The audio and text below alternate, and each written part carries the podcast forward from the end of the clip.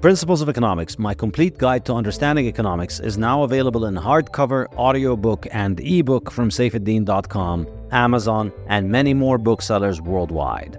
And now I am also teaching a course based on this book on my website, saifedean.com. Principles of Economics will run the whole academic year from September to June and will have a new lecture every two weeks, as well as weekly live online discussion seminars open to learners from all over the world and from all walks of life. Whether you're a student, a professional, or a retiree, you are making economic decisions every day, and this course will arm you with the wisdom of centuries of economists to improve your economic decision making. You'll also get a free book of Principles of Economics if you sign up for the course. Go to saifedean.com and sign up now. The Bitcoin Standard Podcast is brought to you by Orange Pill app, the Bitcoin only social network that connects you with high signal Bitcoiners, events, and now merchants as well. If you're like me and can't stop talking about Bitcoin, you know how challenging it can be to talk to the no coiners and how nice it is to talk to someone who gets you. With the Orange Pill app, you can find the Bitcoiners near you and they can replace the no coiners in your life. You can organize events and meetups with local Bitcoiners, and wherever you travel, you can meet up with local Bitcoiners all while being as anonymous as you like. So if you want to build your local network of Bitcoiners, find a Bitcoin meetup or merchants accepting Bitcoin, head over to orangepillapp.com to sign up or download the app from the App Store or Google Play Store and send me a DM so we can get connected. The Bitcoin Standard podcast is brought to you by CoinKite. CoinKite are my favorite makers of Bitcoin hardware. They produce the legendary Opendime, the first Bitcoin bearer asset, as well as the reliable Coldcard hardware wallet, the excellent stainless steel seed plates for storing your seed phrases, and the block clock. Now, CoinKite have produced the Sats card, a card the size of a credit card which can store Bitcoin and works great as a gift. CoinKite have just produced a limited edition gorgeous Bitcoin Standard Sats card, which carries the Bitcoin Standard logo, and you can get it from coinkite.shop slash Bitcoin Standard. Use the code Bitcoin Standard to get 5% off your purchase. This podcast is also brought to you by the Bitcoin Way, your professional Bitcoin IT team offering you personalized, secure, and comprehensive solutions for every step along your Bitcoin journey. The Bitcoin Way offer live concierge service to guide you with your Bitcoin cold storage, running your node, privacy best practices, inheritance planning, corporate strategy, and multi-sig solutions. They don't touch your coins, they guide you through the process of acquiring your coins and securing them. If you'd like to make your setup safer and more reliable, book a consult with them and see what they have to suggest. If you want to give someone the gift of Bitcoin, get them this professional service that will ensure they start off knowing exactly how to manage their coins and not lose them. Go to thebitcoinway.com and start Bitcoining more confidently.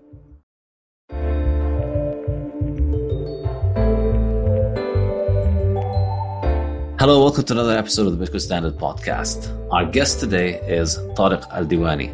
Tarek is the director at Kreatoc Zest Limited, and his book, The Problem with Interest on the Nature of Usury and Modern Banking, was first published in 1997 and has attracted wide readership among scholars of Islamic finance as well as scholars of Bitcoin, I should say. So we are also joined by uh, Allen Farrington here, who's recently published a book uh, titled Bitcoin is Venice. And it draws heavily on the work of uh, Tarek. And I think it's very interesting that a lot of Bitcoiners find um, the um, economic work of Tarek and Islamic finance in general um, to be relevant to the topic of Bitcoin, and I certainly think so. So before we've hosted here Harris Irfan and um, uh, Safdar Alam, and we've discussed Bitcoin from the perspective of Islamic finance. We've discussed why uh, Harris believes Bitcoin is the most Islamic uh, Sharia compliant form of money, and why Safdar believes Bitcoin is a better alternative that is more Sharia compliant than um, Islamic Sharia banks. Today, um, we're uh, hosting Tarek to discuss specifically the topic of interest and to get the uh, Islamic economic perspective on the problem with interest and the case against interest. Um, why is interest bad? And then we're going to discuss with Tarek uh, Bitcoin, his thoughts on Bitcoin, and whether um, he also sees some sort of correct- connection um, between Bitcoin as a form of money and the principles of Islamic finance. And um, how we think, and I think this is perhaps the most interesting question that this leads us to, is what does this tell us about the nature of finance in a Bitcoin world? If we live in a on a Bitcoin standard, what would finance look like? And I think the work of Islamic uh, finance scholars um, might be more relevant to Bitcoin than many might imagine. So it's uh, great to have you here, Tarek. Thank you very much for joining us. Thank you for inviting me. All right. So um, tell us a little bit first about your uh, background. Um, what brings you into the world of Islamic finance? Why do you write about it? What do you do for a living? And what is your business? What do you sell? Uh, yeah, well, I've always been working in uh, finance, accounting, investment. Uh, I started my life in London in a um, stockbroking uh, financial uh, dealing uh, company, quite a large one and I set up a desk there uh, dealing in interest rate derivatives, which, uh, you know, it's like I tell people this is like a double haram, you know, interest rates and, and derivatives are both generally prohibited by Islamic scholars. I didn't really know that at the time. Um, in particular, I had an idea that it might not be a, uh, people used to say, "Oh, you know, you, are you're, you're earning ill-gotten gains," but this was kind of a secular criticism of of the dealing and financial um, speculation industry in London, which came from many people, and it was like uh, uh, sometimes, you know, motivated by jealousy because people in that industry do earn way above the average, and and in fact, I was just recalling the other day to one of my friends that uh, I started as an accountant actually for a few months at KPMG, and uh, um, I, I, was offered 20 times my salary to go and work in this dealing company. And the age of 20 something, you know, to be offered that amount of money and a, a fast car and, you know, an unlimited expense account, it, it's very difficult to say no. Uh, and that is why that industry actually uh, perpetuates, you know, uh, in many ways. It, it, benefits quite a large number of people very substantially. And there's a big vested interest in keeping the status quo, just there banking and other. Um, so um, I got sucked into that world for a few years, for five years, and and then one day I thought to myself, look, really, what I'm doing, I began to see, you know, the way the system was working. Um, uh, that you know that those criticisms of ill-gotten gains were actually quite justified, but in ways that most people didn't recognise. Um, and I thought, look, I, I, want to do something different. Uh, I'm not quite sure what. Um, I resigned. I didn't have anything to go to. Um, my salary dropped by, you know, uh, 100% basically. Um, and, uh, but I, I, had some savings and I studied for a couple of years and I came across Islamic finance and I started reading quite widely and heavily and I joined the British Library and I started to uncover a lot of books there, which one doesn't generally find, um, written you know, over many centuries actually.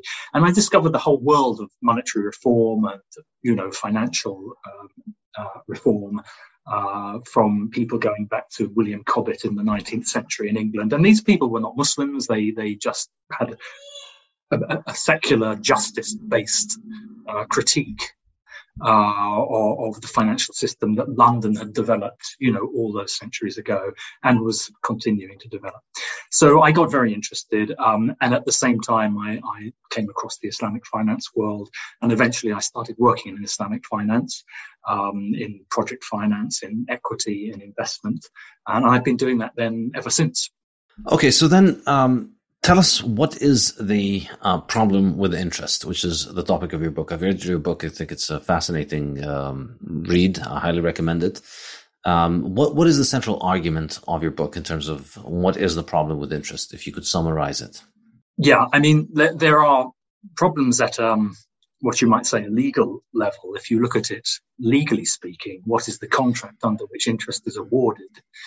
Um, and then there are macro um, issues of what, what are the consequences of having an interest-based system. Um, the one leads to the other, in my view.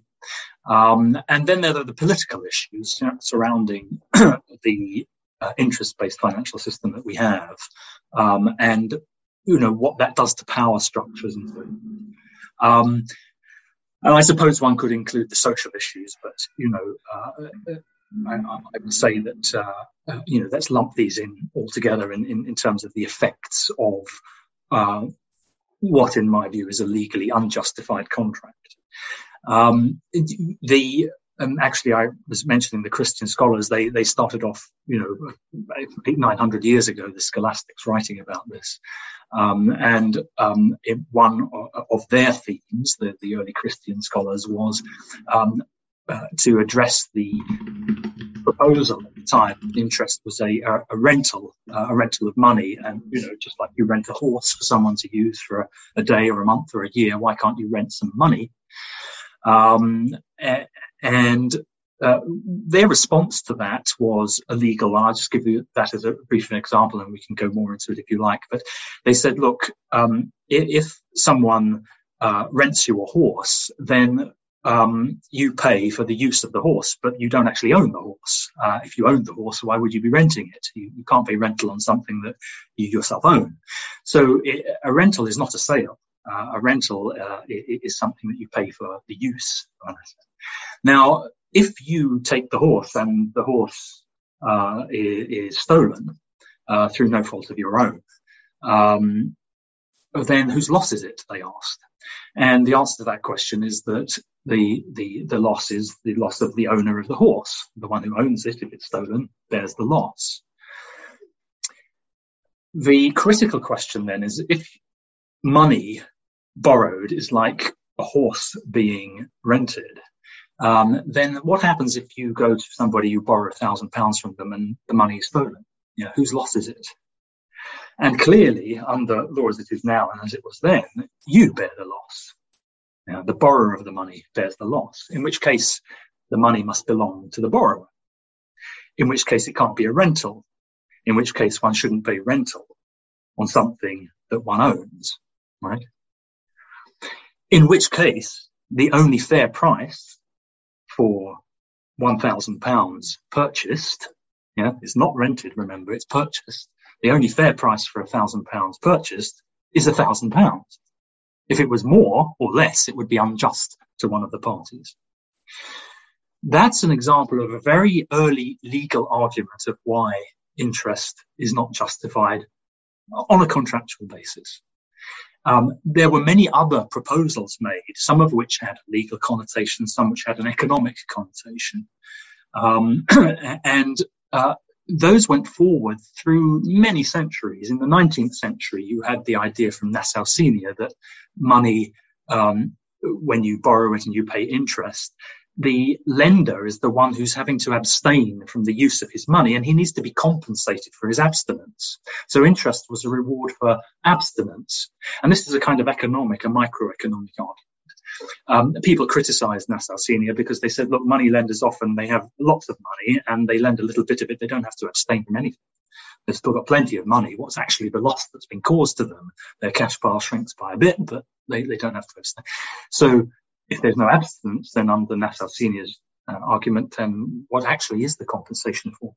So you had those economic arguments, you had the legal arguments.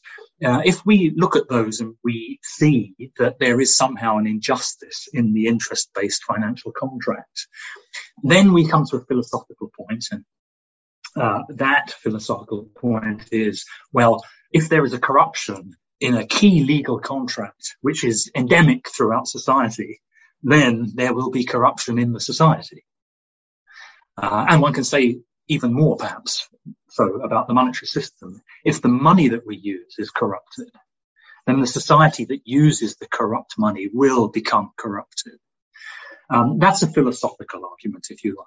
And I guess we can look at all of those. But there, there, there is your sort of chain of development to the modern day now, where people often criticize, you know, what's going on in the world. And they say we need solutions. We need, we, we, we need remedies, you know. Um, and I think my core point is that if you want to remedy a problem, you need to address the core of the problem. You need to address its cause, yeah, not its effects.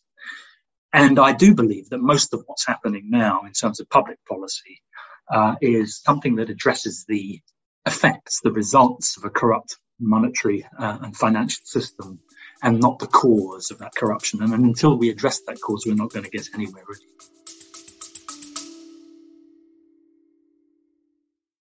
The syllabus for my new online economics course, Principles of Economics, is now available on saifedean.com. The course will take place over 18 lectures, each based on one chapter from my new book, Principles of Economics, which will be available for free as an ebook for everyone registering for the course. Lectures will be released once every two weeks on Mondays, starting on the 25th of September 2023, and will be available in video and audio format. Live discussion seminars will be held once a week on Thursdays at alternating time slots, 12 hours apart, to ensure learners can attend from all over the world. I'm happy to announce that I have set up my new publishing house and online bookstore, The Safe House, which will be publishing and delivering the best Bitcoin and Austrian economics books worldwide in hardcover, audiobook, and ebook formats. Go to thesafehouse.com to buy my latest book, Principles of Economics, as well as the Fiat Standard and the Bitcoin Standard. And now I'm also publishing Fiat Food, Matthew Lysiak's amazing investigation into how inflation ruined our diet and health. And I'm also publishing Lyn Alden's Broken Money, her masterful exploration of the failures of the global financial system and how Bitcoin fixes it. This is a Bitcoiner's bookshop, so the books are printed in beautiful cloth hardcover made to last with an ice colored dust jacket on top. Go to thesafehouse.com and get yours now. Yeah, I think that's uh, that's a very powerful argument. And to be clear, a lot of people associate the argument against interest with Islamic finance because it is most prominently made by um, Muslims and Islamic scholars, but it is by no means unique to Islam. As you point out, a lot of Christian scholars have made this argument over the ages. And um, as you point out in your book, Plato and Aristotle also spoke about the problem of interest and uh, where it is a problem. Um, and of course, um, there's an extensive discussion of the um, social and uh, moral and political implications of this. But I'd like to begin, you know, as an economist, I'm gonna, um, I'd like to begin with the, um, discussing the um, the economic case against uh, interest. And here, what I find interesting is the way that I look at it is I, I, I reach the same conclusion as you. I can see an argument made against um, interest, but I don't really reach it through the same um, route that you take. So you argue against the time preference theory of interest rate as an explanation of interest rate, which is the Austrian perspective. Now, I have a perspective on this that is inspired by the Austrians, but at the same time different from the Austrians in certain ways. So, um, could you care to explain to us what is uh, your case against time preference as a theory of interest? So, uh, or before that, let me at least make the Austrian case for time preference, um, and, then you can uh, give us your objection to it. So, the Austrian case is that uh, people prepare the present to the future. People prefer the satisfaction of a particular need today over its satisfaction in the future. So if I were to offer you um, a sum of money today or offer you the same sum of money and give you the choice between taking it today or taking it tomorrow or a year from now or 10 years from now, um, all else being equal, you know, assuming that it's the same exact sum of money that can buy you the same exact things, or actually to make the example more concrete, you don't even tie it to a sum of money. You make it an actual physical good. So would you rather have a uh, meal today or in 10 years? Would you rather have a house today or in 10 years? And um, the Austrians say that time preference is a category of human action. It's just an inherent way of how humans are wired, that we will choose the present over the future. And so, therefore, if you offer me between getting an apple today or an apple in 10 years, I'll take the apple today. The only way that you can get me to defer accepting the apple today is if you offer me, you know, an apple plus something more in a year. So I'll only be willing to defer taking, um, not eating an apple today if the offer that is the alternative, that is the future, you know, the apple tomorrow or an apple in a year is larger than this apple. If you make it large enough, then I'm willing to take it. So wh- why, uh, why do you not agree with the uh, time preference theory of interest rate? Yeah.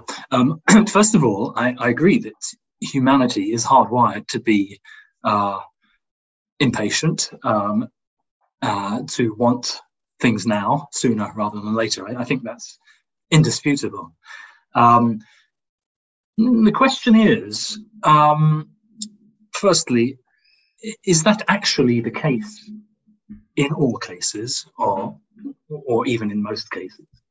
And secondly, um, should we encourage it? Um, so let's look at the first. I, I think there are many examples uh, of cases where people don't actually now to later. Um, and I've given examples of this, I'm sure you're aware of them. Uh, for example, if you ask me, do I want seven breakfasts today or one breakfast each day for the next week, then I'd be mad to choose seven breakfasts today. Uh, if you ask me, do I want my whole lifetime's worth of holidays this year, or would I prefer to have one every year for the next 30 years? I'd clearly prefer later to now. I want some holidays later and maybe one now. There are many examples where humanity actually uh, prefers, despite its hard wiring, to have things later than in the present. And if that's the case, then why do we have a uh, all pervasive rule which says that the money which we use for our transactions and which sometimes determines which transactions we do, why should that money follow a different rule? Uh, that argument becomes much more powerful if you consider that um, you know, just because human beings prefer something or some way hardwired, it doesn't mean it's actually good for them. I mean, there are many human beings who are very self-destructive and they prefer modes of behavior which they may enjoy, but are actually very harmful. Right. And, and so the sole uh, uh, cause here of saying, look, humanity is hardwired this doesn't necessarily justify the action, right? And it doesn't justify the rule, uh, which is, is posited on that action. Um, I extend that issue of time preference because uh, if we do accept that money now is worth more money uh, than money later, uh, so £100 today is the equivalent of £110 next year, some hugely destructive uh, consequences flow from that. Uh, and I think one of the clearest examples for people who do do finance, um, and I used to do project financing uh, for my job. And so I know that the, the financing industry does this on a daily basis. They do what's called discounted cash flow analysis. And at the center of that is the idea that £100 today is worth £110 tomorrow and vice versa. I give a very simple example, um, which is not my own actually. I've taken it from, from another researcher. Uh, God bless him, because I, I think I, I, would never have come across it. I've not seen it anywhere else. Michael Lipton is his name. Um, who says, look, you've got a farmer uh, his father, his grandfather, his the generations before him have done sustainable farming. They've earned the equivalent of hundred pounds a year of uh, profit on their farm. Someone comes along and says, "Look, I've got this chemical. You can add it, and you can do highly intensive farming, and you can earn 150 pounds of profit per annum per year, but only for the next 15 years, because after that, uh, your land's going to become desertified." And uh, you won't be able to produce anything ever. It's going to turn to desert as far as we can see. Now, if you take those two streams of cash flows, £100 a year forever looking forward, which is reasonable because it's happened since time immemorial, since you knew uh, your fathers and predecessors have been doing, or you take £150 a year for 15 years only, if you put a interest rate, time preference rate of 10% on that two series of cash flows and says you say to yourself, which one do I prefer? Then the discounted cash flow analysis tells you to take the highly intensive route, to actually take the 150 a year for 15 years and then leave the land as desert. And it says to you as a, analytical tool that that selection of land use is more profitable than the 100 pounds a year indefinitely. Now that has to be wrong and, and, and particularly now that we're in this crisis of uh, ecological uh, decline, we, we need to uh, make the leap of understanding that this is not about how people do farming. It's not about whether they use chemicals. It's about the financial system which encourages them to make the wrong choices, right? So let's come back to time preference. Let's say it is human nature. Let's say we are greedy. Are we impatient? The question is this should we have a system which is encouraging us to be greedy and impatient? So I see that case, and I, as I was saying, I arrive at similar conclusions to you, but I kind of take slightly different methods. Let me let me make the kind of um, Austrian case against interest, which is that Yes, discounting exists because it's just a part of human nature. Because um, I think the example you offer about seven breakfasts today, I don't think it really makes sense because the choice is uh, um, these are different goods. You're taking a second breakfast today, comparing it to the first breakfast tomorrow. Um, but the comparison between the same first breakfast today versus the same breakfast tomorrow always introduces the preference to the breakfast today. And the reason for that, you know, the reason ultimately time preference exists and the reason time preference is positive is that humans are mortal. We die. There's always uncertainty. So um, there, there's no question that you would prefer something today over 50 years from now because you could be dead in 50 years. Same is true for five years and five days. You, there's always the chance of dying. So we prefer the satisfaction of early needs because the present is certain the, and the future is uncertain. And not only that, take but that also, away. Take, take that but, away for a moment. Let's remove that from the issue then. But, Let's but talk about if, if, if you just if, if you just if, if you'll just let me. Uh, I want to take the personality away from it. Don't attach it to the human being. Talk about the planet. Ask the question: Is one I'm, planet I'll, today? I'll, I'll get to that. I'll get to that. I'll get to that. I'll get to that. I'll get to that. But let me just finish to the uh, the point that I'm making, which is that. Um, so we we always do perform this discounting, and the evidence for this is that um, you know ultimately, if we don't discount the future, uh, we don't consume today. You know, we're indifferent between consuming today and consuming tomorrow. So there is a degree of discounting of the future this is where I agree with the Austrians. But where I agree with you is that this does not necessarily translate to a market interest rate. And the reason for that, let me give you the kind of Austrian perspective of why. And then it arrives at a similar conclusion as to you on terms of the um, high time preference uh, consequences of it, which is that we deplete our capital stock in terms of the natural capital stock. We deplete the farm. It's a similar example to an example that I use. The example you used is very similar to one that I use in the fiat standard.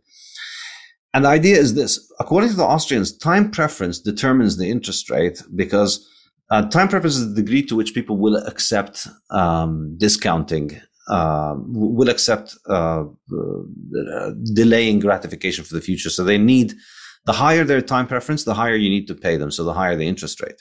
The lower the time preference, the lower the interest rate.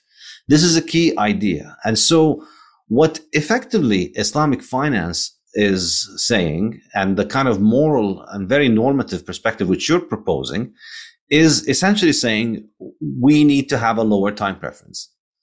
So I think of the case against interest as not uh, negating the time preference theory of interest. I think it fits better if you accept the time preference theory of interest and say what we're calling for is a society that is um, uh, low time preference.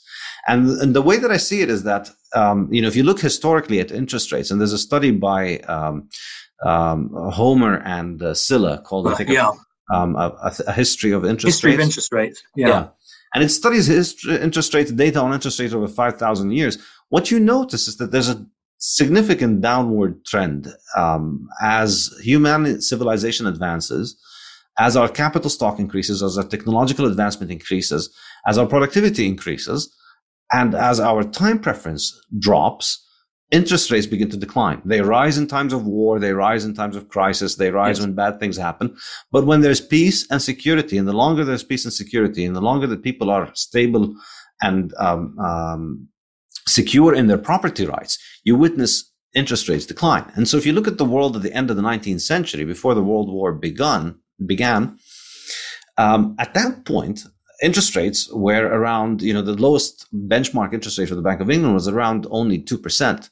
So we're already headed in that direction. And I think if we'd stayed on a hard money for another century, I think there was nowhere to go but for interest rates to continue to drop because time preference would continue to drop. You know, people would save more, they would accumulate more wealth. Yeah, quite possibly. Yeah. Yeah. And then interest rates would drop.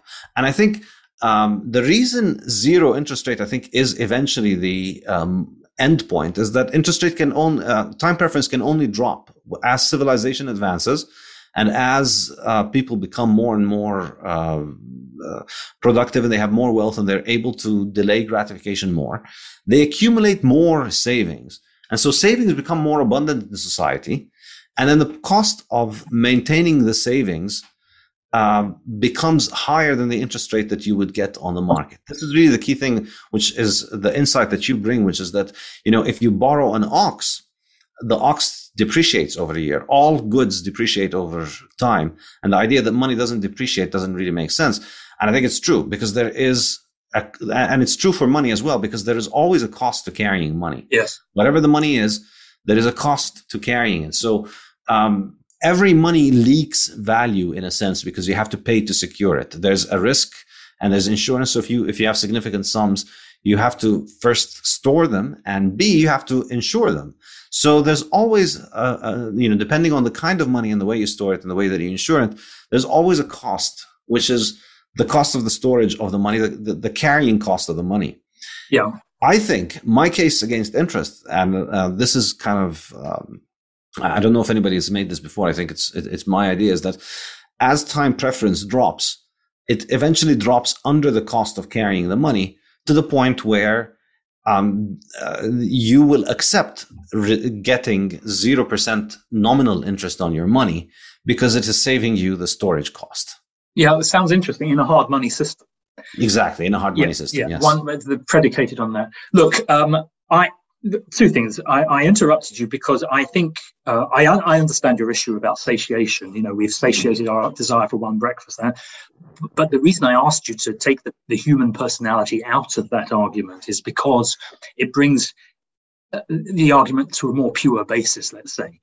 Uh, you could do a discounted cash flow analysis to ask is it worth us spending 2% of global gross domestic product per year to save the planet? Right, in 300 years' time. And even with a discount rate of 2 or 3%, um, it would not be worth it. Is it clearly showing the absurdity uh, of the discounted cash flow? Now, that takes the human personality out of it because we're not going to be here in 300 years' time. And the question then becomes what right does one generation have to make a judgment on what values generations in two or 300 years' time have, right? We compare a planet today to a planet tomorrow and we say, look, you know, why should we usurp any of the value of a planet in the year 2300 and eat that value up today irrevocably, right? Um, so this question of time preference, yes, you could.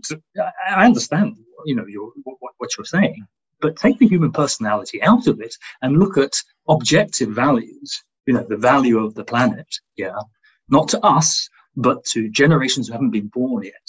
And let's ask the question that way. And now it becomes a lot clearer that it's not about me satiating my appetite or being greedy. This, this is actually, in a way, it's a question of morality, pure morality, right?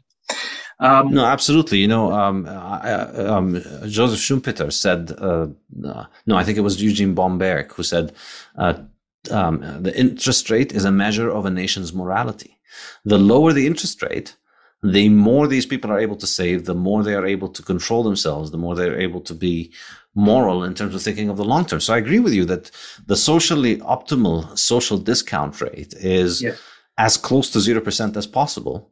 And uh, effectively, um, you know, if you uh, if you make the normative argument, which is that, you know, we want to live in a society where bad things uh, are minimized, where we don't want to have people out kicked out on the street because they uh, missed the payment on a loan. We don't want to sacrifice um, resources for, uh, that could be available for the future.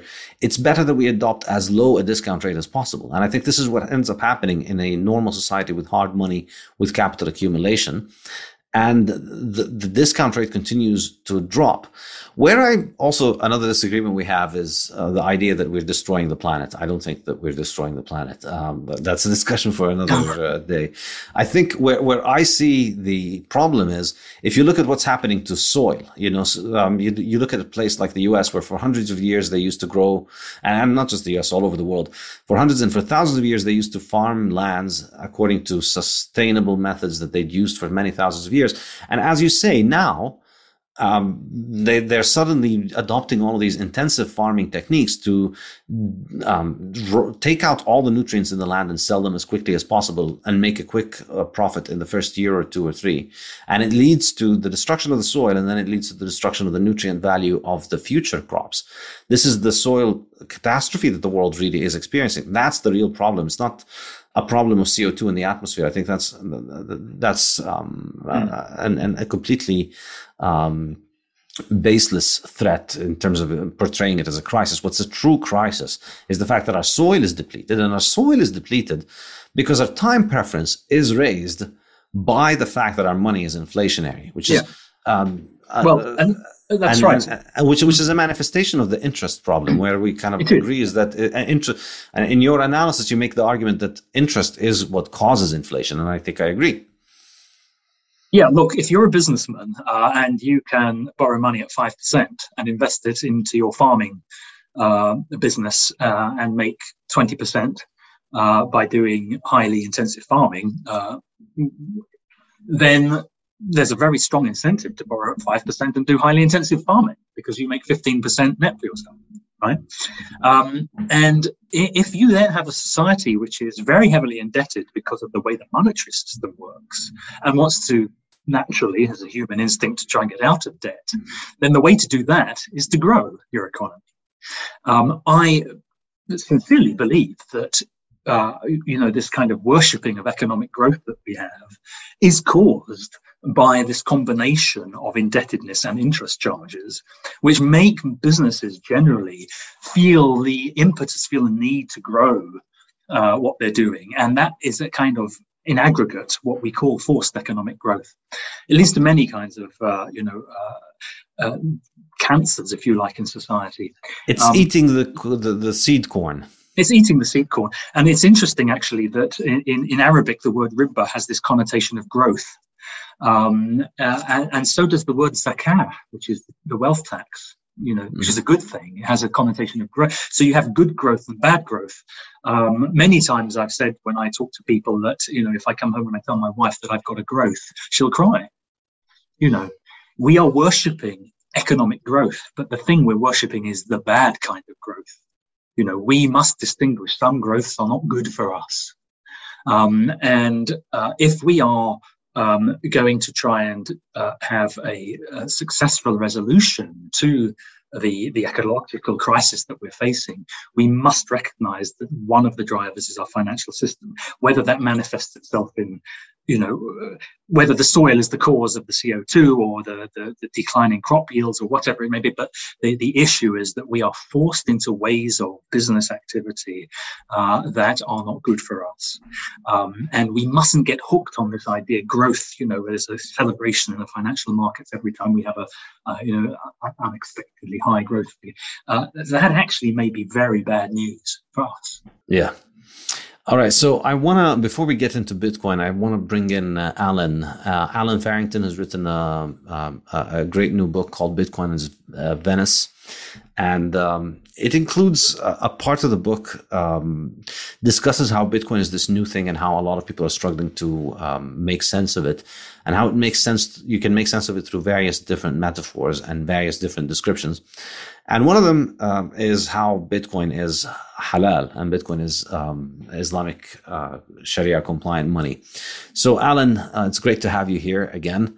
Um, what are your thoughts on um, the discussion so far and on Tarek's book and um, um, any questions you might have for him? Yeah, I think I, I probably had too many questions. So you, I'll, I'll ask my favorite one and you can cut me off if necessary. Um, Tarek, it's I, I, just want to say as well, it's it's a pleasure to be able to speak with you and and to reiterate what Saif said just now, but also at the start. Um, I, I think that the problem with interest is the most cited book in my own. I'm actually not completely sure on that.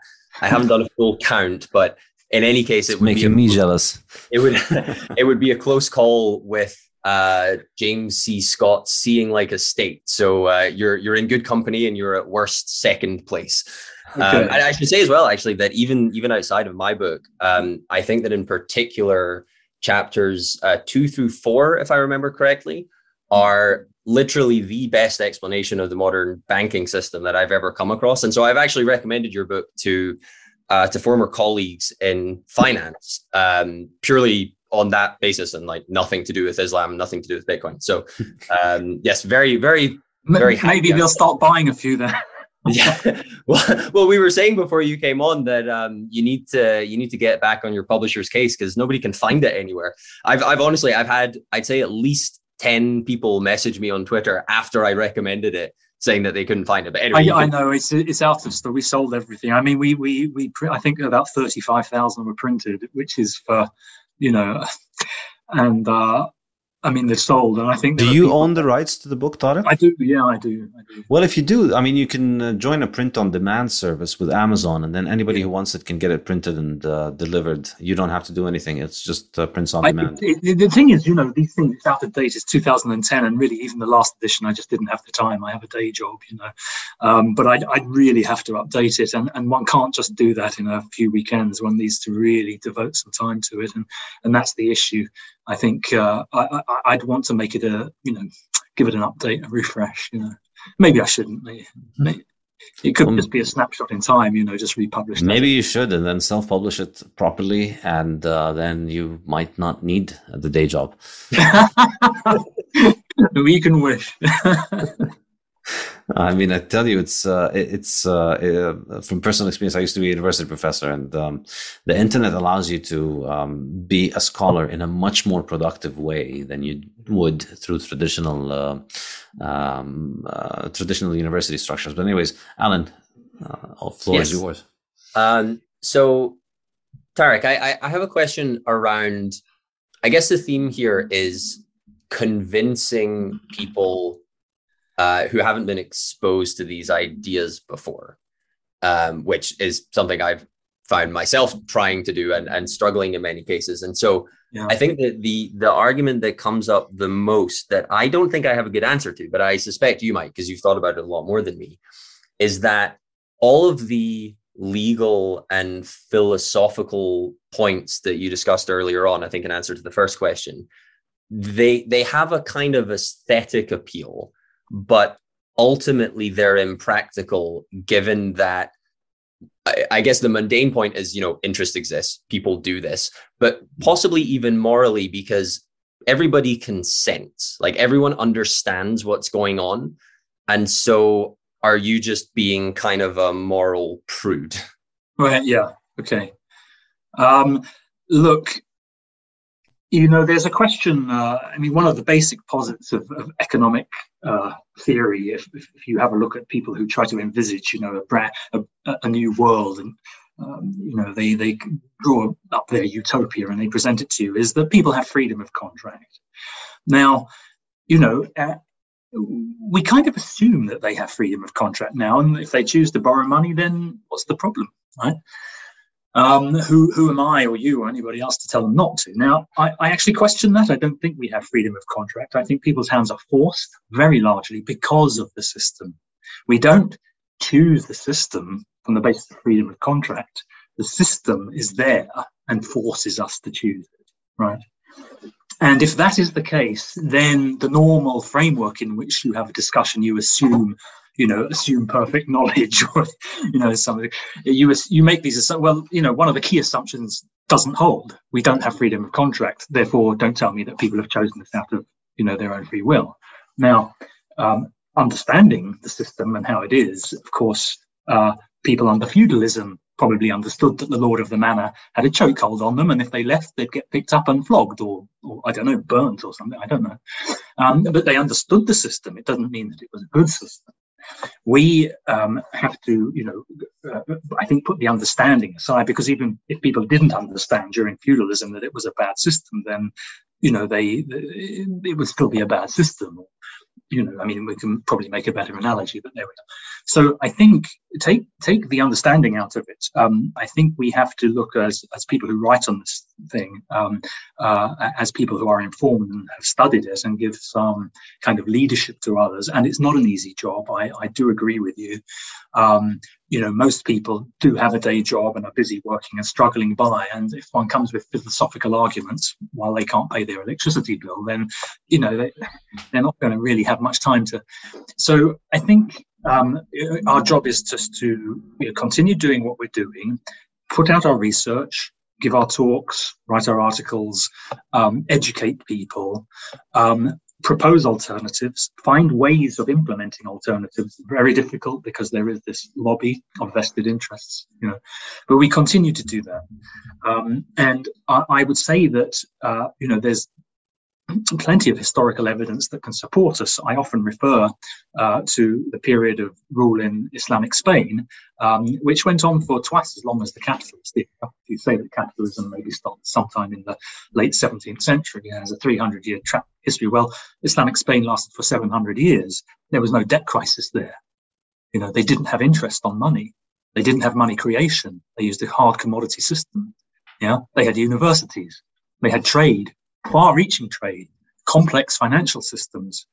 They had a strong army, yes, they had a strong military. Um, they did not have this history of huge volatility from uh, man-made devices such as the monetary system. They had famines, sure. I mean, these things can affect any. There's nothing you can do about that. But you know, generally speaking, uh, if you look at that history, you can see a successful, flourishing economy without the predicates of our current system, interest, money creation, and so on. Right? And you can you can replicate that. I'm, I'm sure there are many places in the world that I haven't studied. Maybe the Chinese, certainly in Baghdad, um, you know, and maybe the North American Indians, you know, had their own sustainable system and they weren't depleting their soil for centuries.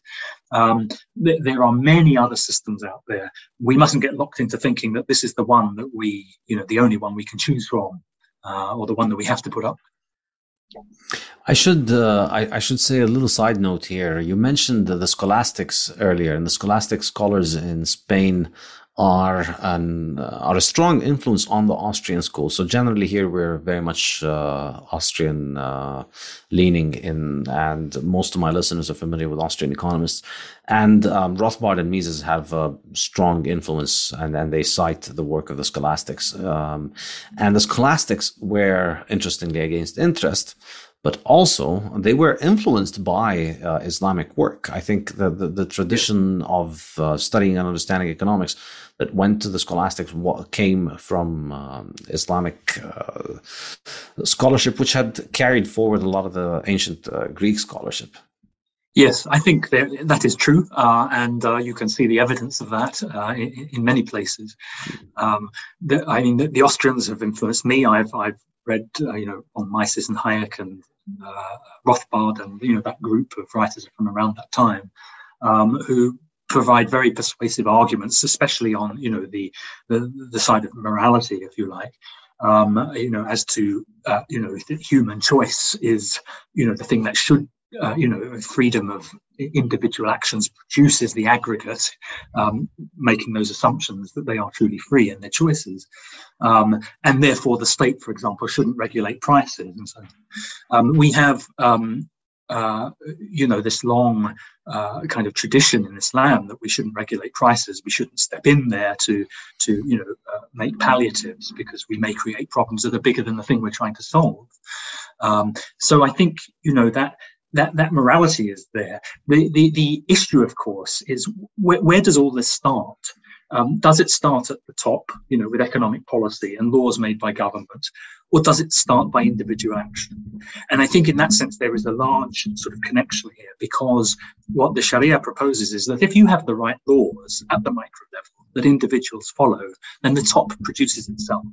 You know, if people give wealth tax in charity, if they don't charge interest, if they don't steal, they don't murder, you know, they don't do these things on the individual, then the results will be fine. And you have this kind of, um, uh, if I may just sort of digress slightly, have this sort of philosophy which says you you have a soil of law, uh, Sharia, or if the Christians it would be the Christian law. Maybe for us it's the Sharia, it's that soil, and a tree grows out of it, and that tree has certain features uh, which we would say are the features of justice, because a just tree grows from a just soil.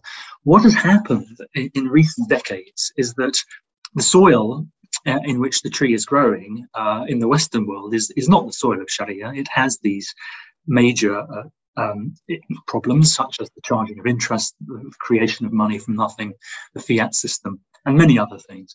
And that has produced a tree which has a shape and an institutional structure and features which we as Muslims should never copy because that tree would never grow in our own soil, right?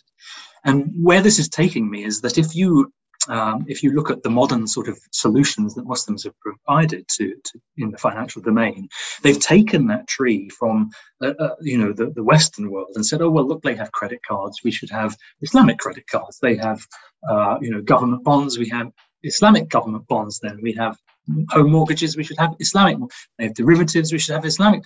And that whole process for us, this is where we've fallen down, uh, because we talk about this great history and our great principles, but where is it actually in practice? And I think we, you know, it's not entirely our own fault. We don't have the soil in which we can grow our tree, but also we've made a, a big mistake in copying a tree which could never grow in our own soil. That's fascinating. Um, Allen, you had another question? Yeah, uh, it, well, it follows on very nicely from something you said before, Tarek. And actually, I was a bit. Um, I'm glad that I'm not putting you too much on the spot, given that you've you've just said actually that you're you're relatively familiar with the I guess the core Austrians.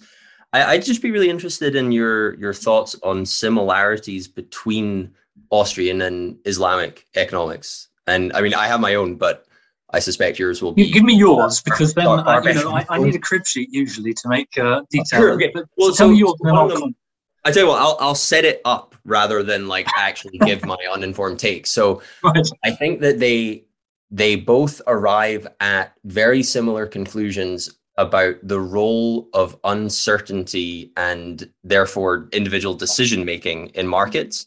But as far as I can tell, they arrive by completely different lines of reasoning. And so if you if you have a take on that, that would be fascinating. Probably Saif as well, actually. I'm sure he's thought about it too. Uh, I'm going to defer to Saif. I, I, need to hear what he says before I open my mouth on this. I think. Um.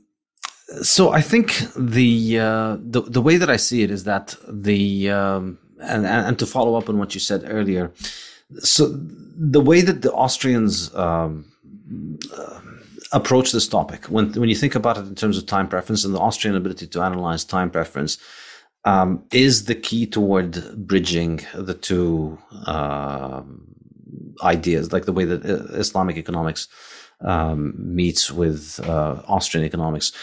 From the um, Islamic compliant economics, it's a prescriptive, nor- uh, prescriptive and normative statement that we want to have a low time preference and we make sure that everybody has a time preference by following the religion that says uh, you know you follow the religion because the religion says you can't lend at an interest. So therefore you're essentially forced to not discount the future heavily because you can't uh, gain interest on money.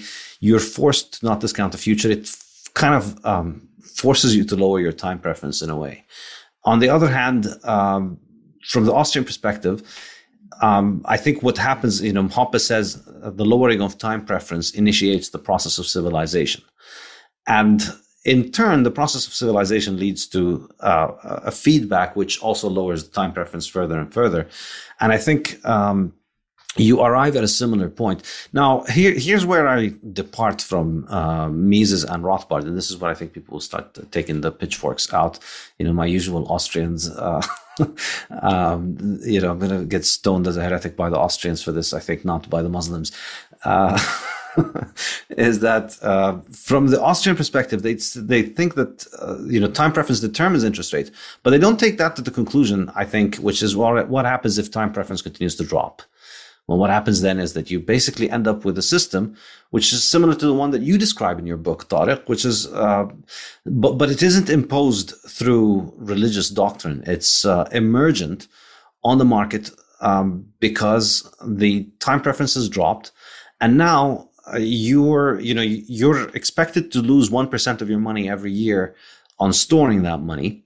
And so therefore you're happy to take, uh, you're happy to save that 1% by giving that money to somebody else who has the legal responsibility to hand it back to you in a year. So you save 1%.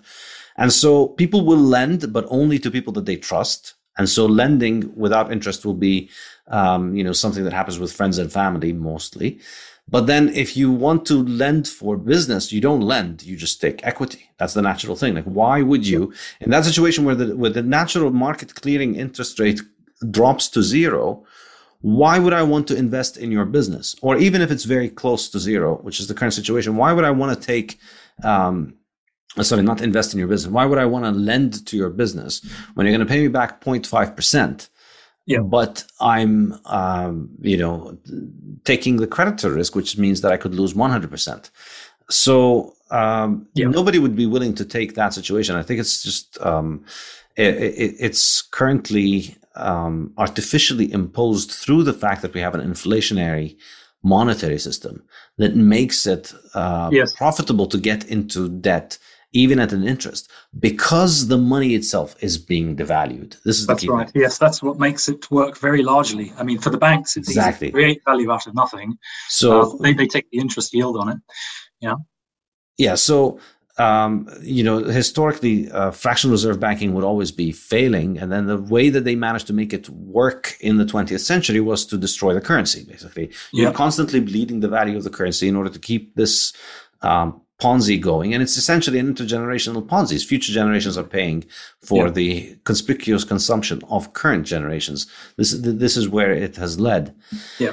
And that is why I find Bitcoin and the marriage of those two topics so fascinating because, um, I mean, you know, Bitcoin operates in a way. Um, I, I, don't know how familiar you are with the culture around Bitcoin, but one of the most important things to understand about Bitcoin is that it bends to nobody. It just continues. It's just every 10 minutes there's a new block and um, it's been doing this for 13 years and leaving behind a constant trail of heartbroken people crying because it won't change and do what they think is best for it to change.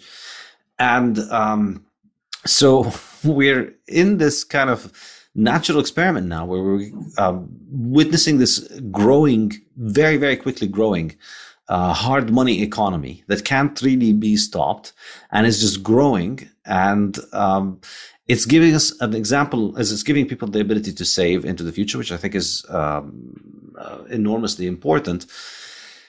And I think it's going to lower time preference all over the world. So it's going to give people the ability to save, which is going to make them start discounting the future less. And I think you see this among Bitcoiners. It's, it's insanely common. I mean, I, I meet a lot of Bitcoiners because my book is popular with Bitcoiners.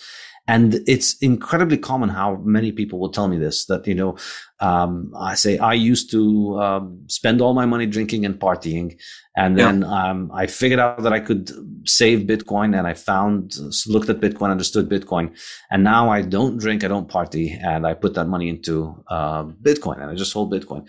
And then the entire, you see the shift, like you go from um, uh, party and, you know, time preference just can only can only see as far as next weekend and who we're going to party with to starting a family and yeah. um, thinking you know bitcoiners have grand visions of dynasties and uh, yes. intergenerational things which really fiat people don't have because fiat people are on a treadmill that uh, means they can't see past next weekend um, everything is discounted there's no easy way for providing for the future so what happens mm-hmm. now is we keep lowering time preference because we have bitcoin and um, we're going to see uh, uh, an empirical test of whether what I'm saying is correct or not. We're going to see time preference continue to drop. And then I'm curious to see what happens with interest and I think, uh, you know, without. Well, Bitcoin would have to become the dominant system for your empirical test to work, surely. That's what we're doing. I don't know if you've noticed. Yeah. I mean, yeah, been, and, uh, and how long are you expecting to do this test in the near future? I, I mean, we're on it. Yeah. what percentage does Bitcoin take of total turnover, transaction volume in the world on a daily basis? I think what matters is not so much the transaction volume. What matters is the percentage of cash balances. That's really the key thing. How much of the world's cash balances in Bitcoin? That's the metric. And right. currently, it's at around, I say, about half a percent of global cash balances. Mm. So still got a lot of room for growth, but um, I, you know, this is what Bitcoin does. It grows. So the the, the, the really fascinating thing here is that, um, and I, you know, there are a lot of crazy controversial ideas in Bitcoin, but I think that Bitcoin is going to effectively bring about a uh, an, an Islamic uh, kind of monetary system um, not through any kind of Islamic uh, yeah, uh, regulation. legislation or regulation, yeah. just simply through market incentives, because I think it fits very nicely um, with the Islamic way that you think of finance, where the money is hard, nobody can print the money, so therefore nobody can guarantee that you know if you're giving away a loan and you're getting five percent back there's nobody out there who can print Bitcoin to bail out the bank that um, yeah. is going to inevitably fall short. So people who are going to try these kind of shenanigans are going to end up basically losing their Bitcoins. and um, we're going to head toward a system in which people either lend at uh, basic uh, interest rate of zero or uh, invest equity. Invest and I think it's still equity. too early to see this yeah. now, but this is how I think of it theoretically in the future. Well, I mean, coming back to the question on uncertainty, then I think that is a you know a critical issue. Um, how does uh, you know how how does the world of Islam look at uncertainty in a financial context? And when you make the equity transaction, let's take that as a uh, you know the, the basis for, for, that this little discussion. Um, you, um, you know, an interest-based lender would say, well, look, uh, this is a very uncertain business. As a startup, I will lend at 20% or 30% because there's a lot of risk here.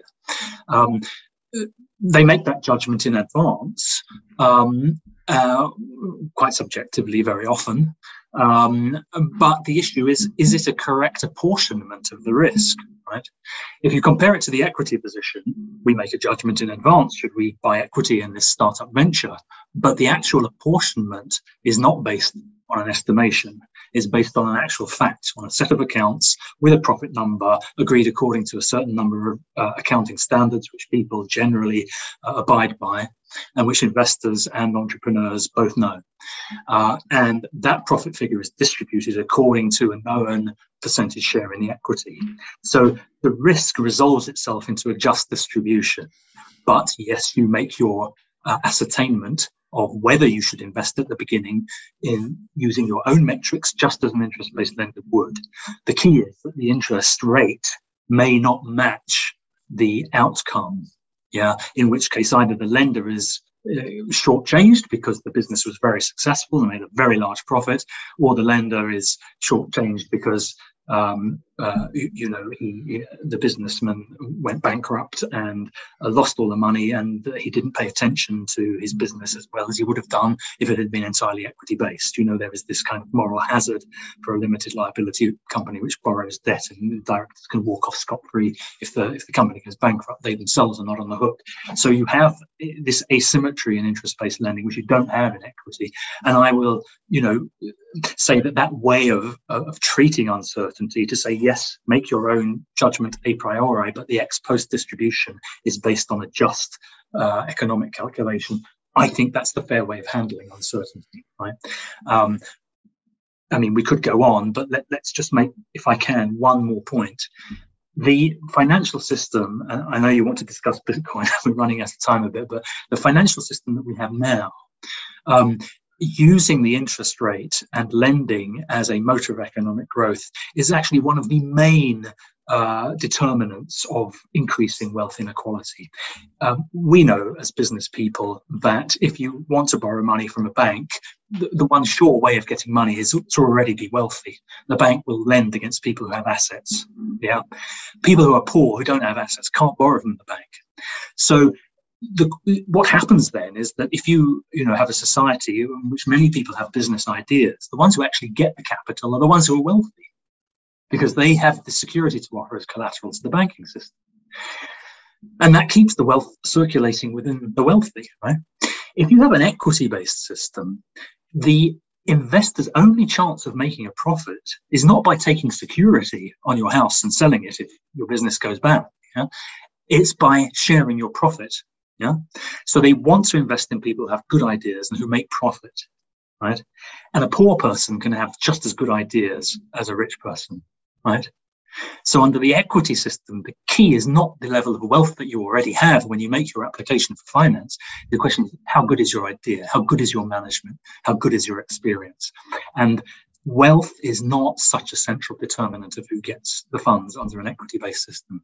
So I would actually say that, you know, to welcome uncertainty and treat it in the right way actually uh, is not only just morally, uh, you know, it's actually something which helps us from the uh, economic point of view to reduce the terrible wealth inequality that we're suffering. Yeah, I should uh, I should say here, um, you know, we've hosted uh, Michael Saylor, and um, in my book, The Fiat Standard, you know, it, it, it's kind of like a user manual to how to use the fiat system based on the fact that it is a monetary system that is inflationary. Um, Saylor offers basically he says this is what rich people do everywhere. I think it's very correct. And when you understand how fiat works, it makes a lot of sense.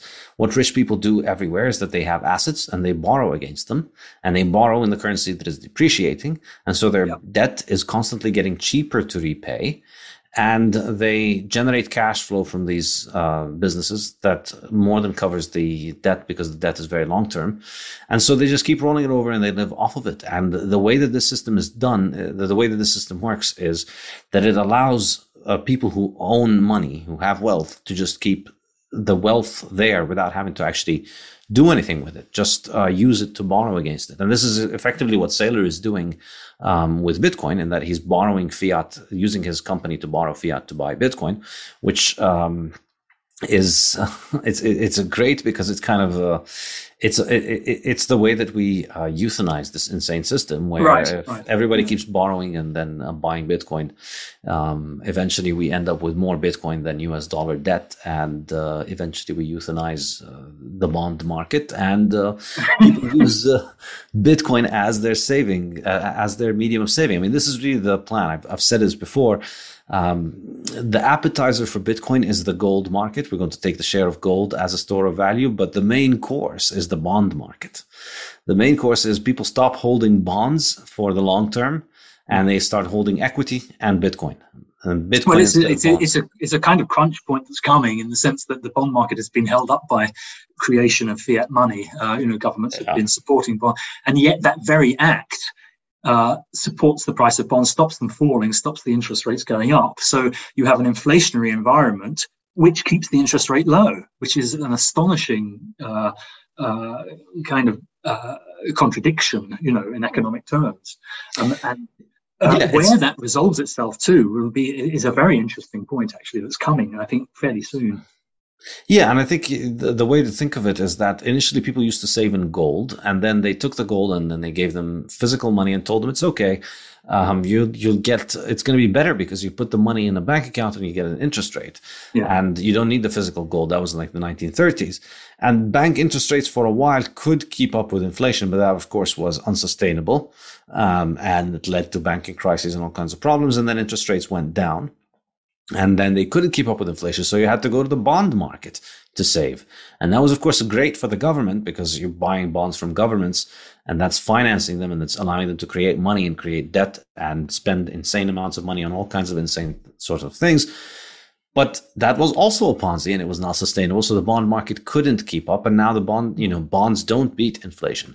So people have moved to stocks. Now stocks are the way to beat inflation. And so people put their saving account in the stock index, which basically is the way to try and uh, beat inflation. If you don't have access to the stock index, you're, getting ruined by inflation. Um, you, you have no easy um, refrain from it. It's just constantly robbing everybody in the world who has cash and um, bank accounts as saving assets and rewarding people who have access to uh, US government credit at low interest rates. So it's a massively unfair system, but it's coming, I think, to. Um, to, to a point, I mean, it is it is an unsustainable Ponzi, and I think uh, the way out of this is uh, Bitcoin. So that brings us to Bitcoin. So what do you think about Bitcoin? Are you orange pilled yet? People, uh, I mean, have have asked me uh, to sort of pin my flag to uh, look. I think uh, one can look at this again from a, you know a legal perspective and, and ask questions. If you want the the Sharia perspective on it, um, you know, then I can tell you that there are certain issues which need to be discussed, and I think perhaps those discussions have not advanced as quickly as they should have done uh, you know, given the growth in public interest. But, um, you know, there is a general point in, in Sharia that, uh, you know, wealth is anything that's useful. Uh, and property is wealth that can be owned. So, you know, there are some kinds of wealth that can't be owned, uh, like sunlight uh, or a beautiful view, uh, or some public, like water, for example, underneath the ground, is definitely wealth because it has a use, and wealth is anything that's useful to society. Um, but some kinds of wealth can't be owned. Now, one has to go through this process. Is it wealth? If it's owned wealth, then it's it's property. Uh, is it a valid form of uh, of property? Therefore, um, and is it then the kind of property that you can trade? Um, uh, and there is this progression of questions. So it's well known, I think, in Sharia that some kinds of uh, uh, item are not regarded as wealth at all, like alcohol, for example, or pork. You cannot sell that if you try to in a transaction. The transaction is void. Um, and there are some kinds of wealth which are useful, but you cannot sell. Right? If we ask these questions about Bitcoin, then we we can come to a position where we can say, well, what is it itself? It is um, uh, potentially, under one view, uh, a receipt for ownership of, of something, uh, as a title is to a, house, for example, at a land registry. Right? You have a document which gives evidence of ownership of a property. Right. And for tokens on the cryptocurrency system, then I think that's a fairly good analogy. You know, a token gives you a right, utility token or an asset token to a particular, you know, service or, or, or asset uh, or a share in it. Um, and I think there is generally no uh, disagreement now among uh, modern scholars that uh, a receipt, a warrant, a warehouse receipt can be used to trade copper or, you know, uh, assets of that nature. This is not actually what cryptocurrency is, I think. I think we have to pass by that potential um, characterization and ask about a second form of characterization, which is that it is a kind of digital asset in the same way that, for example, a digital copy of my book might be uh, an asset. It exists on a database, it's electronic, um, and people can buy that because it has a utility. Um, you can use it uh, for your benefit, and you can value it whatever you want. If you want to pay a thousand pounds for it, you can. If you, you know, I'm prepared to sell it for one pound, I can. Um, and again, I think that's not what we're talking about here with um, cryptocurrency. What we seem to be looking at with uh, the the um, uh, non-tokenized cryptocurrency is a database entry. Okay, uh, and the question that we have to ask, uh, I think, an analogy is helpful. I can say to you, look, uh, you know a record on a database is, is a record of a, a thing that exists outside of the database. Uh, if I have a house, uh, I can certainly buy and sell the record of the house, which is on an electronic database. But the thing that gives the record value is the asset that stands behind it. I can live in a house. I can't live in a database record, right? We have to ask the question, is uh, Bitcoin an electronic uh, work of art, for example, of intellectual property, which I can buy and sell? Or is it some conceptual value that, is, that exists as a record on a database? Um, then the question becomes um, should we be using this as a kind of money? Now, again, just a couple of minutes on this, and then you can tell me what, what your thoughts are and where you want to go. Um, there are Muslim scholars who have said, uh, and these are very literalist ones, that only gold and silver can be money, and that indeed God created gold and silver to be money. Right, and they have taken a very literalist position and an exclusive position, and say that gold and silver is the only form. There's a very close connection with what the Austrians have said in the past on this. Right, um, there are other scholars who've said that gold and silver can be money, and you cannot prohibit them being used as money because the Prophet, peace be upon him, used them as money. And you cannot prohibit what the Prophet permitted, right?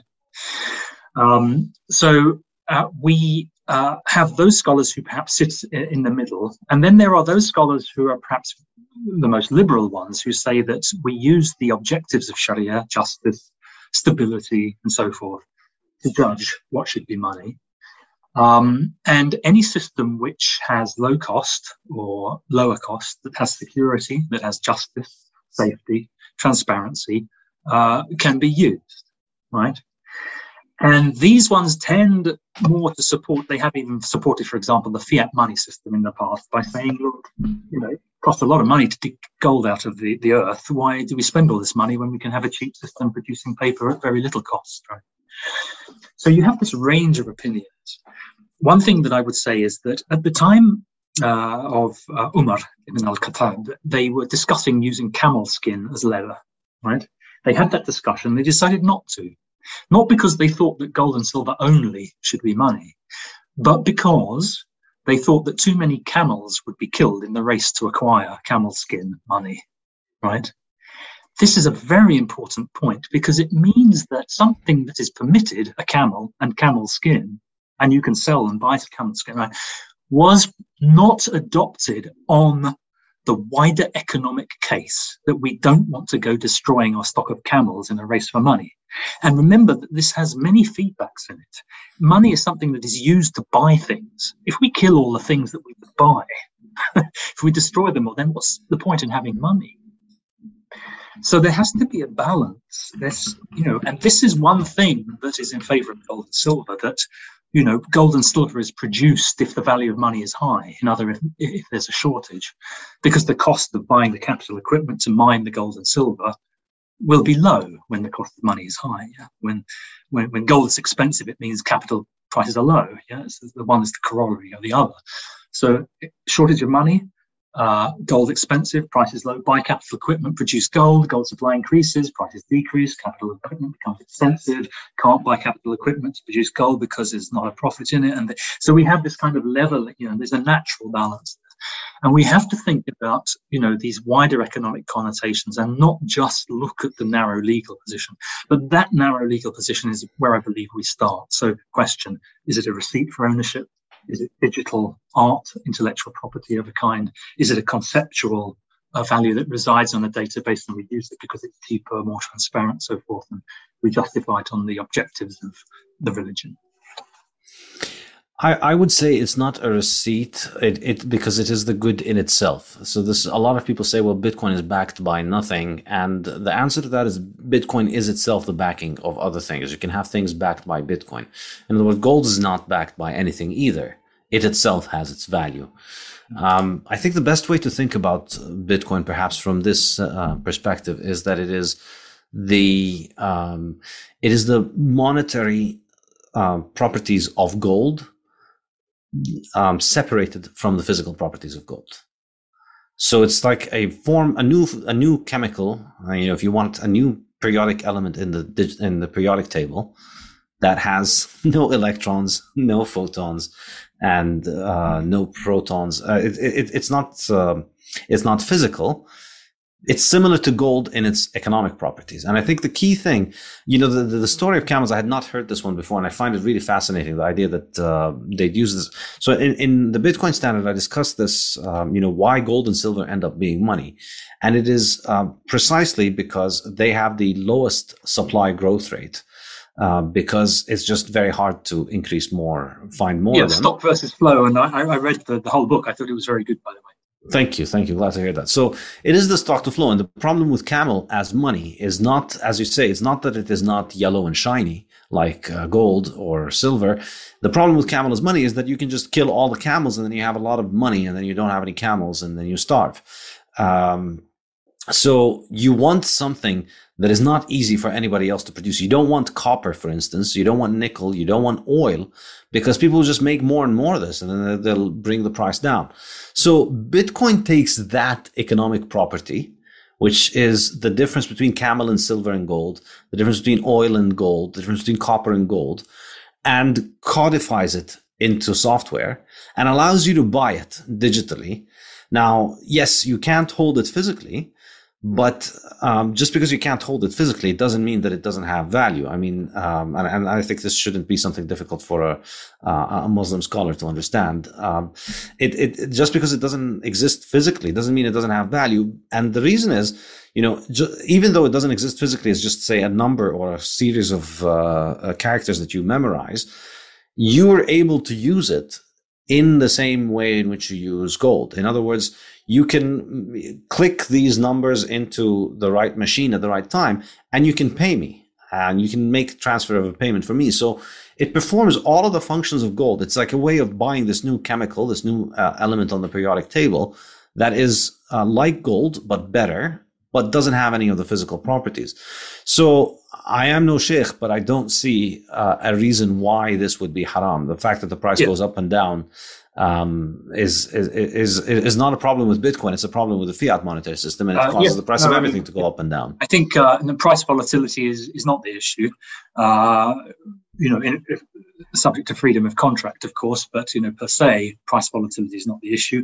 Uh, there were people who went to the Prophet peace upon him and asked him to regulate the price of wheat during a famine, and he refused because he knew that you have to address the cause of the problem, not the results of it. You know, if you, you know, uh, I mean, you know, if the, I, I, think there are many analogies here, but uh, you know, the, the, issue comes back to what I said earlier: trying to cure a problem uh, by by addressing the, the, the effect rather than the cause can lead to even bigger problems. So I think um, one has to look really, one has to focus on the narrow legal issues first. And I think intellectual property rights are widely accepted now. I, I think there are very few serious scholars, in fact, none that I know who don't accept intellect patents, for example, intellectual property rights as a genuine form of asset. And indeed, I don't think them you know, in modernity with inventions and designs, and so you need patents, and, you, and these things exist digitally. They, you know, they, there isn't a physical thing to them really. Um, so that kind of right, I think, is accepted. Now, um, you know, there is a, a, a, another issue that we need to look at, and the objectives of Sharia, of course, um, are, are relevant here because we may still make a judgment that says that Bitcoin is actually not fulfilling the requirements of Islamic law, but it is actually a lot better than the thing we're using at the moment, which is the fiat money system, right? So the, the, there is this lesser of two evils argument, and I kind of put that into the objectives category. You know, when we look at reasons for actually, uh, let me say the the the the, the the basis of Islamic law is, is, is a prohibitions based law. We don't look to see whether something's permissible. We look to see whether something's prohibited. So the rules list what is prohibited, right? And then if we don't see any of these prohibitions being relevant to a particular uh, issue, then it's permitted by, by, by default. Yeah. Um, so so we have to look at it on that basis. Um, but having said that, then you know there there there is this fiat money system which is not transparent, where your money can be frozen at any time, where someone can press a button, you know, uh, in, in a central bank somewhere, and suddenly you've got nothing.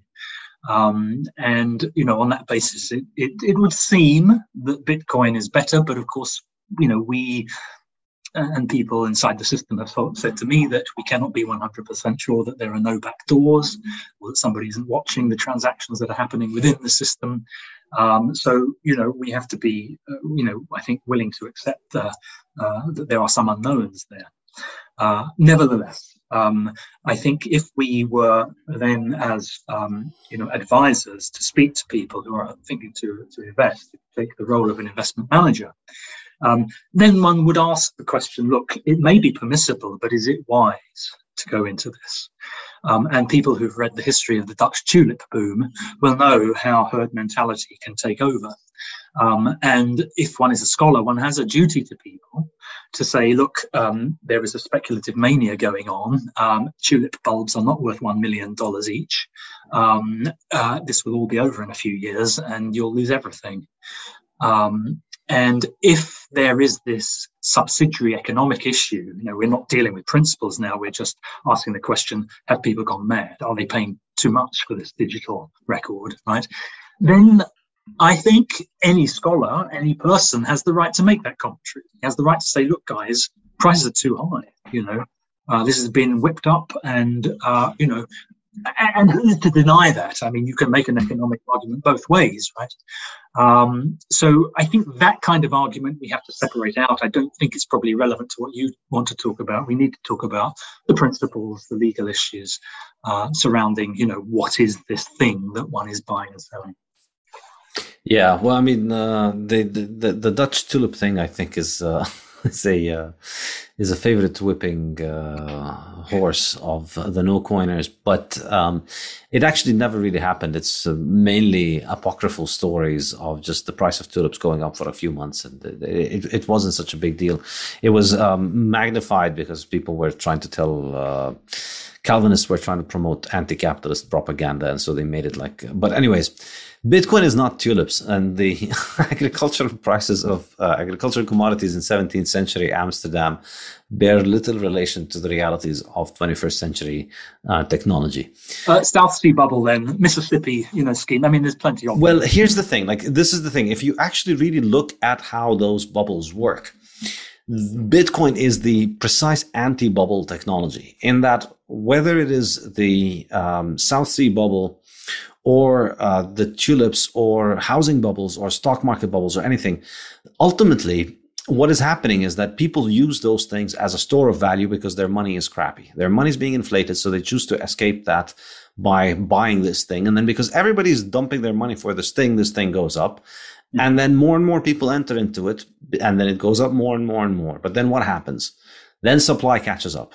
Whether it's houses, whether it's tulips, whether it's South, you know, land in Louisiana or whatever it is, people find more uh, of the thing that is being monetized and they bring it onto the market and they bring the price crashing down. Mm. So gold resists that. Or, sorry, say, just yeah. to interrupt very briefly uh, and to tie it to Islamic economics and finance as well. Another reason that can happen, or an additional reason at the same time, is because they were doing it on leverage that then defaults. Yeah, yeah. exactly. That's why leverage is haram.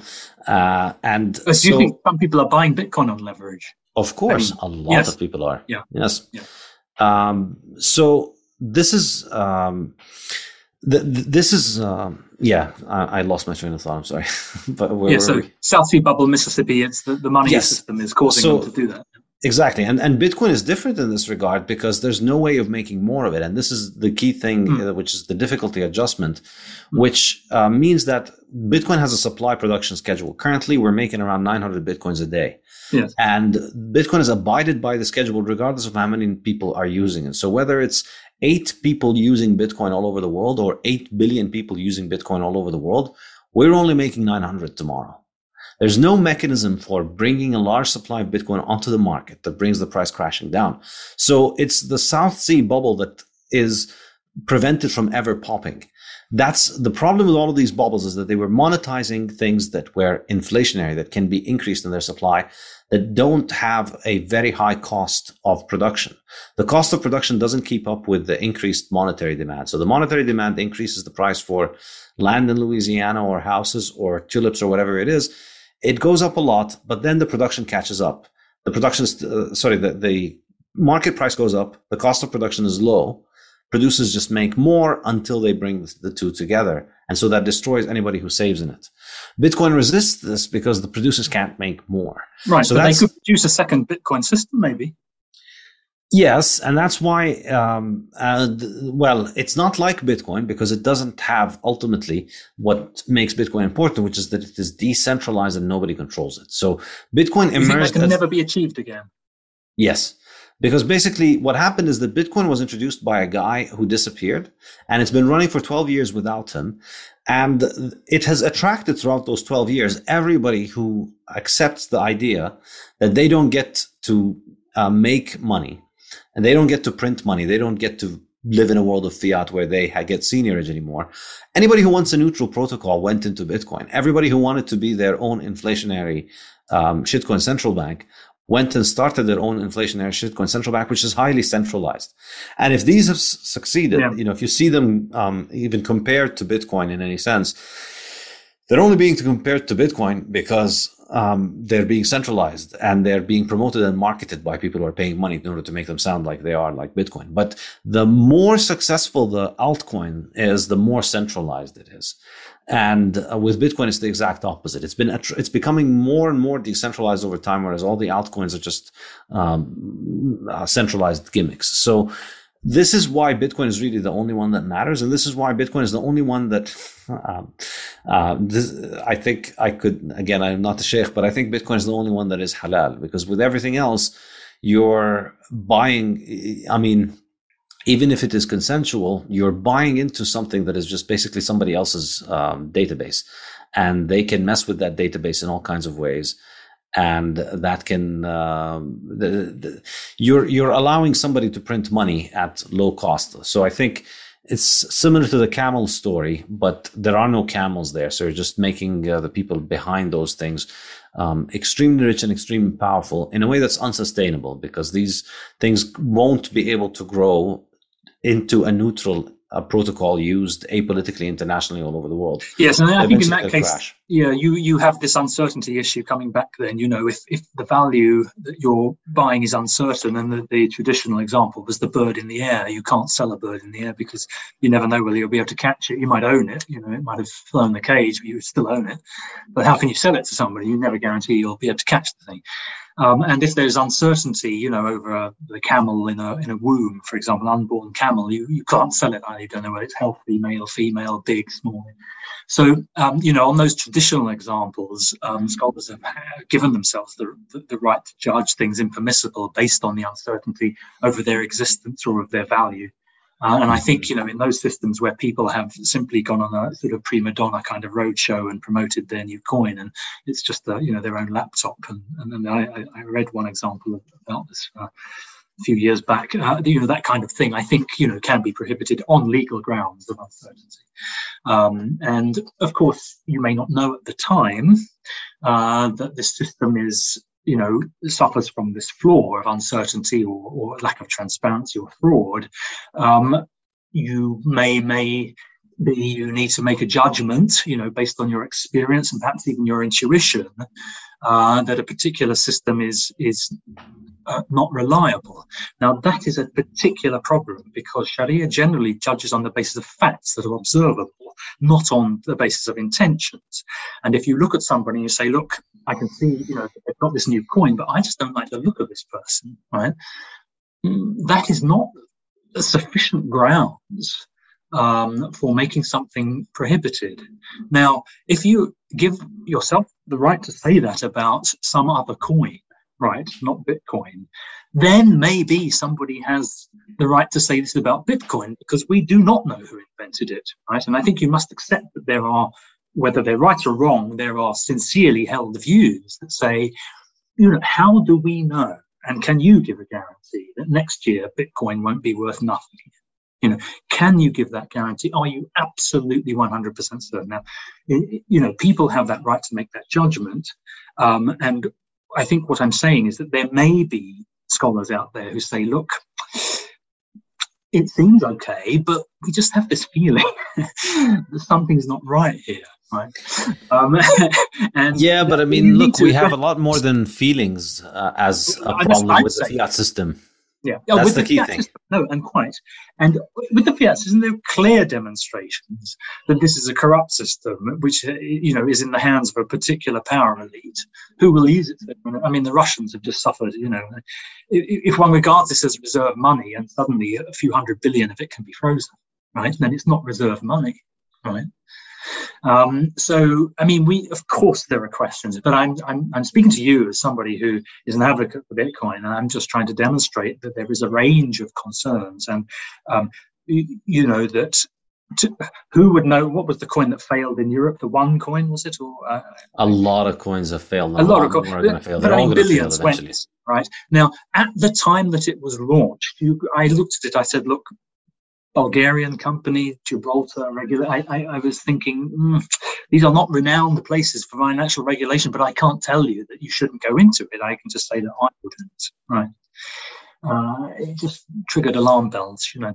Um, so there, there is this kind of thing in the background, which is not a legal argument. It's just the feeling of people who've been around a while, you know. Yeah, no, I, I, I, can see this, but I think you know the uh, the, the argument ultimately comes back to um, fiat and the current uh, riba system, and this is uh, I mean, I think scholars are grasping at straws, trying to find reasons why they would say that Bitcoin is problematic from a Sharia perspective, while um, really avoiding the very blatantly obvious problems yes. with uh, yes. riba money. And, and this is, of course, I mean, this is political, of course, because like in, in Muslim countries, you don't get to be a religious authority if you go on TV and tell people, hey, you need to dump your governmental shitcoin and uh, not play these central bank games. So, all over the Islamic world, um, modern banks um, operate and they operate the system.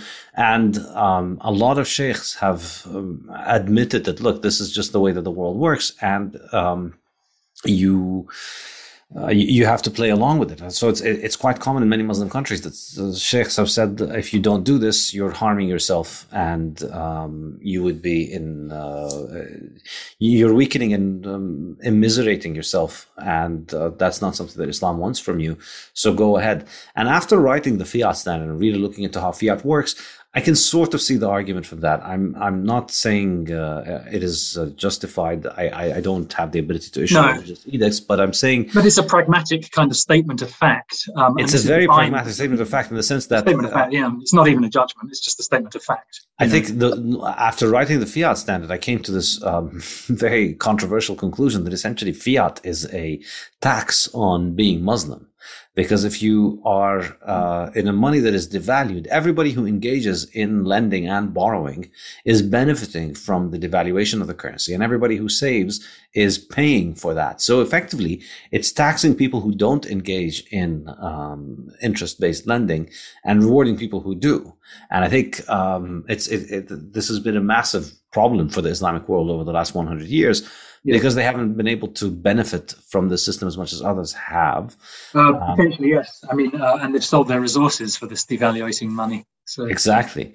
So this is the context from which you need to judge Bitcoin. I think this is this is instead of getting into the idea of well, you know, there's all these um, um, sci-fi scenarios about what might happen that would ruin the world.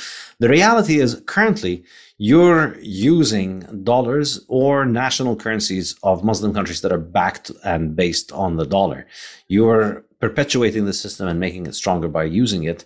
And Bitcoin is an alternative and it's an alternative where you can you know the more you study into it and this is this is really the thing the more you study into it the more you realize it's different from altcoins it's different from national currencies. It doesn't have anybody in charge. And of course i can't guarantee anything you know um, I, I, don't know the future. Nobody knows the future. Um, i can't make a guarantee about bitcoin being there tomorrow but you, the, the, the choice you have to make is not between a Bitcoin, between a world of me offering you a world of 100% certainty where Bitcoin is there tomorrow and worth more or not. Uh, the choice is you are going to be using uh, the fiat riba money that is losing value, that is creating all these problems, that is against your religion, or are you going to be using Bitcoin? Now, think about which one has a better chance of maintaining its value over time, and then think about which one um, is more in uh, accordance with your principles and then it becomes a, a, fair comparison. I think this is this is this is where um, this is the mental leap that people need to make when understanding yes. it. It's it's it's not just you know we're we're not looking at a new optional app that we're thinking of. Should I download this app on my phone or not? You already have a very bad app on your phone. You have malware, which is the U.S. dollar. So uh, you can't just say, "Am I downloading this or not?" Well, if you download this, you're getting rid of that malware.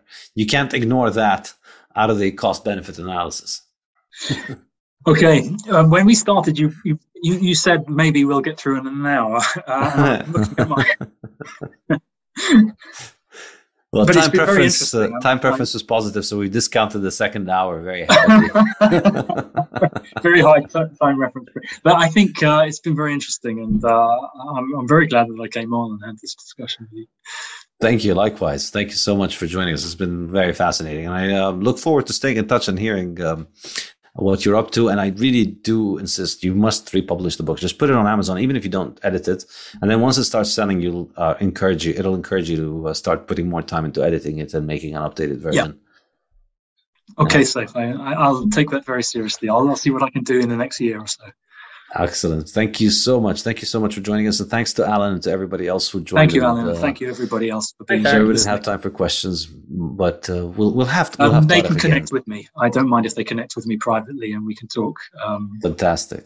And I have a feeling we'll have you on again. This isn't the end of the discussion on Bitcoin and uh, Islamic finance, I think. Inshallah. Inshallah. Take care. Bye-bye. Thank you, Steve.